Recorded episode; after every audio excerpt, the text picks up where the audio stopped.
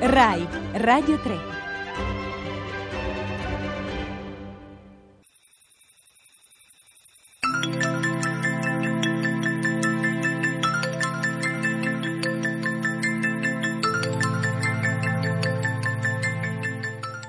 Ho detto che non voglio e non voglio. Con queste parole Cosimo Piovasco di Rondò, giovane erede della famiglia dei baroni di Rondò nell'Ombrosa, si tratta della Liguria occidentale, decide che se ne andrà per sempre sugli alberi perché non vuole mangiare la minestra di lumache. Le lumache gli fanno schifo. A loro eh, evidentemente pensano invece che sia una cosa fondamentale. Il padre, la madre, tutti vogliono convincerlo che le lumache sono essenziali lui invece, con un atto di ribellione completa e definitiva, sale su un albero, l'elce davanti casa e non scende più. Da questo inizio del folgorante racconto, appunto, il barone rampante di Italo Calvino, noi vediamo nascere un libro che è fondamentale perché racconta un intero mondo, non c'è dentro soltanto la piccola ma fondamentale ribellione del giovane Cosimo, c'è in qualche modo un po' tutto, perché siamo alla fine del Settecento, siamo alla vigilia della rivoluzione francese, siamo in un momento fondante perché tra un po' arriverà Napoleone, le guerre scasseranno, tutto quello che è stato l'Europa tranquilla fino allora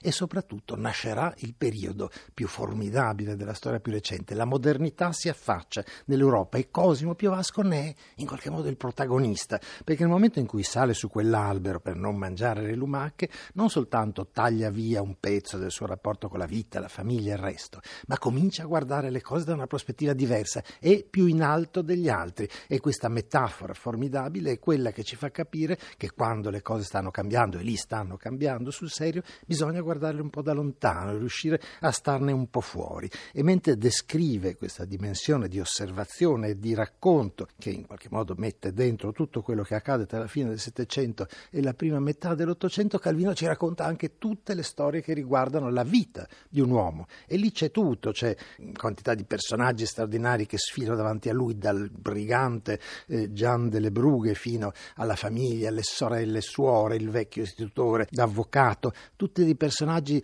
contemporaneamente drammatici e storicamente fermi nel loro ruolo, mentre Cosimo passa da un albero all'altro e vede tutto tutto quello di nuovo che c'è. E poi ancora la sua passione per la tecnica, la scienza, studia la filosofia, immagina un'organizzazione della distribuzione delle acque, la distribuzione idrica dentro l'ombrosa, pensa soprattutto a quello che è l'organizzazione del lavoro dei contadini, già si immagina a capo di qualcosa che cambia, infatti è anche a capo di gruppi di persone che troveranno in lui un leader. Non soltanto, ma poi entra in contatto con gruppi di briganti che combattono contro quella che è la dimensione antica, dei pregiudizi dell'aristocrazia, soprattutto nel momento in cui scoppiano le guerre, vede passare sotto di lui, sempre col distacco dell'uomo che sta sull'albero, gli eserciti, le persone che combattono, gli ussari, i personaggi che corrono dietro alle singole guerre, dai napoleonici fino ai russi. A un certo punto arriva sotto il suo albero un russo e lui dice cosa fa lei? Cioè, dico, faccio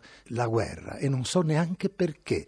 Tutti hanno degli ideali e combattono per qualcosa. Io so fare solo la la guerra e ogni tanto mi chiedo se questo ha un senso. Anch'io, dice Cosimo dall'alto del suo albero, faccio qualcosa, ma io credo di sapere cosa ha senso. Sono salito sull'albero per stare più lontano dal mondo che c'è qua sotto.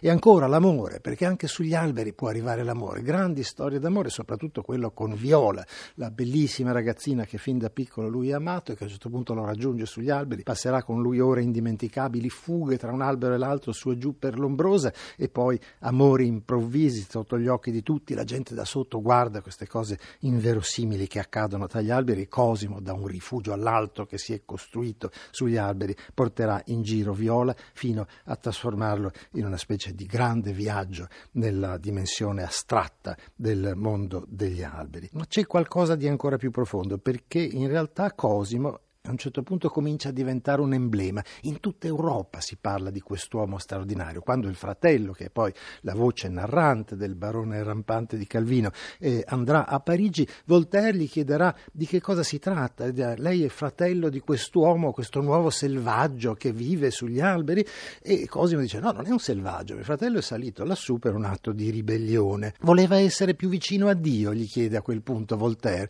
E no, dice il fratello di Cosimo, voleva essere più lontano lontano dalla terra. Ah, straordinario effetto, commenta Voltaire, quello che idealizza la dimensione del pensiero umano e della razionalità. Una volta i meraviglie, i mostri venivano creati da natura, oggi li crea la ragione e in effetti lì c'è il nodo di fondo di tutto il racconto del barone rampante. La sua fuga è una fuga dalla realtà che però è prodotta dalla ragione. È l'uomo moderno che improvvisamente esce dai binari, individua nella propria capacità di scelta quello che è l'autonomia dell'individuo. È la cosa più moderna che si possa trovare perché nel momento in cui nasce la rivoluzione francese anche lui è quello che vuole cambiare le cose. Nel momento in cui i turbini napoleonici sconvolgono l'Europa, il barone rampante è lì che dall'altro partecipa, guarda, ma col distacco necessario di uno che sta in mezzo agli alberi. E tutto questo nella dimensione di una proposta che è progressiva, è quella di immaginare qualcosa che cambia, è quella di far parte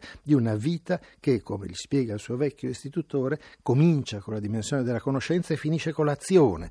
E quindi lì Cosimo Piovasco, tutto sommato rifiutando le lumache, rifiutando la tradizione, rifiutando tutto quello che le generazioni precedenti hanno preparato per lui, che lui deve essere in grado di gestire, di manipolare, di usare come è previsto dal figlio della nobiltà, diventa il primo grande contestatore. E in questo bisogna dire, stiamo parlando di un libro che è uscito all'inizio degli anni 60, in qualche modo Calvino è riuscito in modo formidabile a prevedere quello che stava succedendo. Il 68 arriverà lì a pochi passi e lui ha già visto cosa accadeva perché il Cosimo del barone rampante è il protagonista di una grande ribellione giovanile nei confronti di quello che è vecchio, di quello che va cambiato, di quello che nega l'autonomia dell'individuo di fronte alle scelte personali. Ecco, se c'è qualcosa che tuttora ancora formidabilmente progressivo in questo libro è l'idea che ci sia sempre la possibilità per qualcuno di fare una scelta autonoma, di andare avanti per conto proprio, in qualche modo di condurre individualmente la propria battaglia per cambiare il mondo. Se c'è qualcosa che poi insegna alla fine il libro è che le ribellioni devono avere costanza.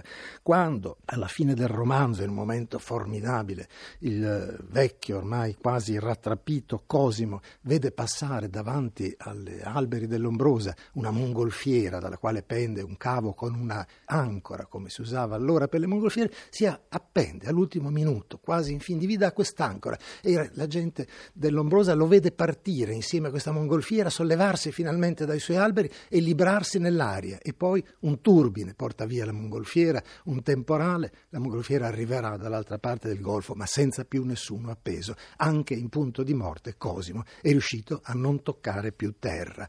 E insomma, quello che è accaduto fin dall'inizio, e cioè che il padre gli ha detto stai attento, se sali non scenderai più, significa che le ribellioni devono avere costanza, devono avere capacità di essere in qualche modo non soltanto il momento giovanile di ribellione, ma qualcosa che mantiene quello che promette.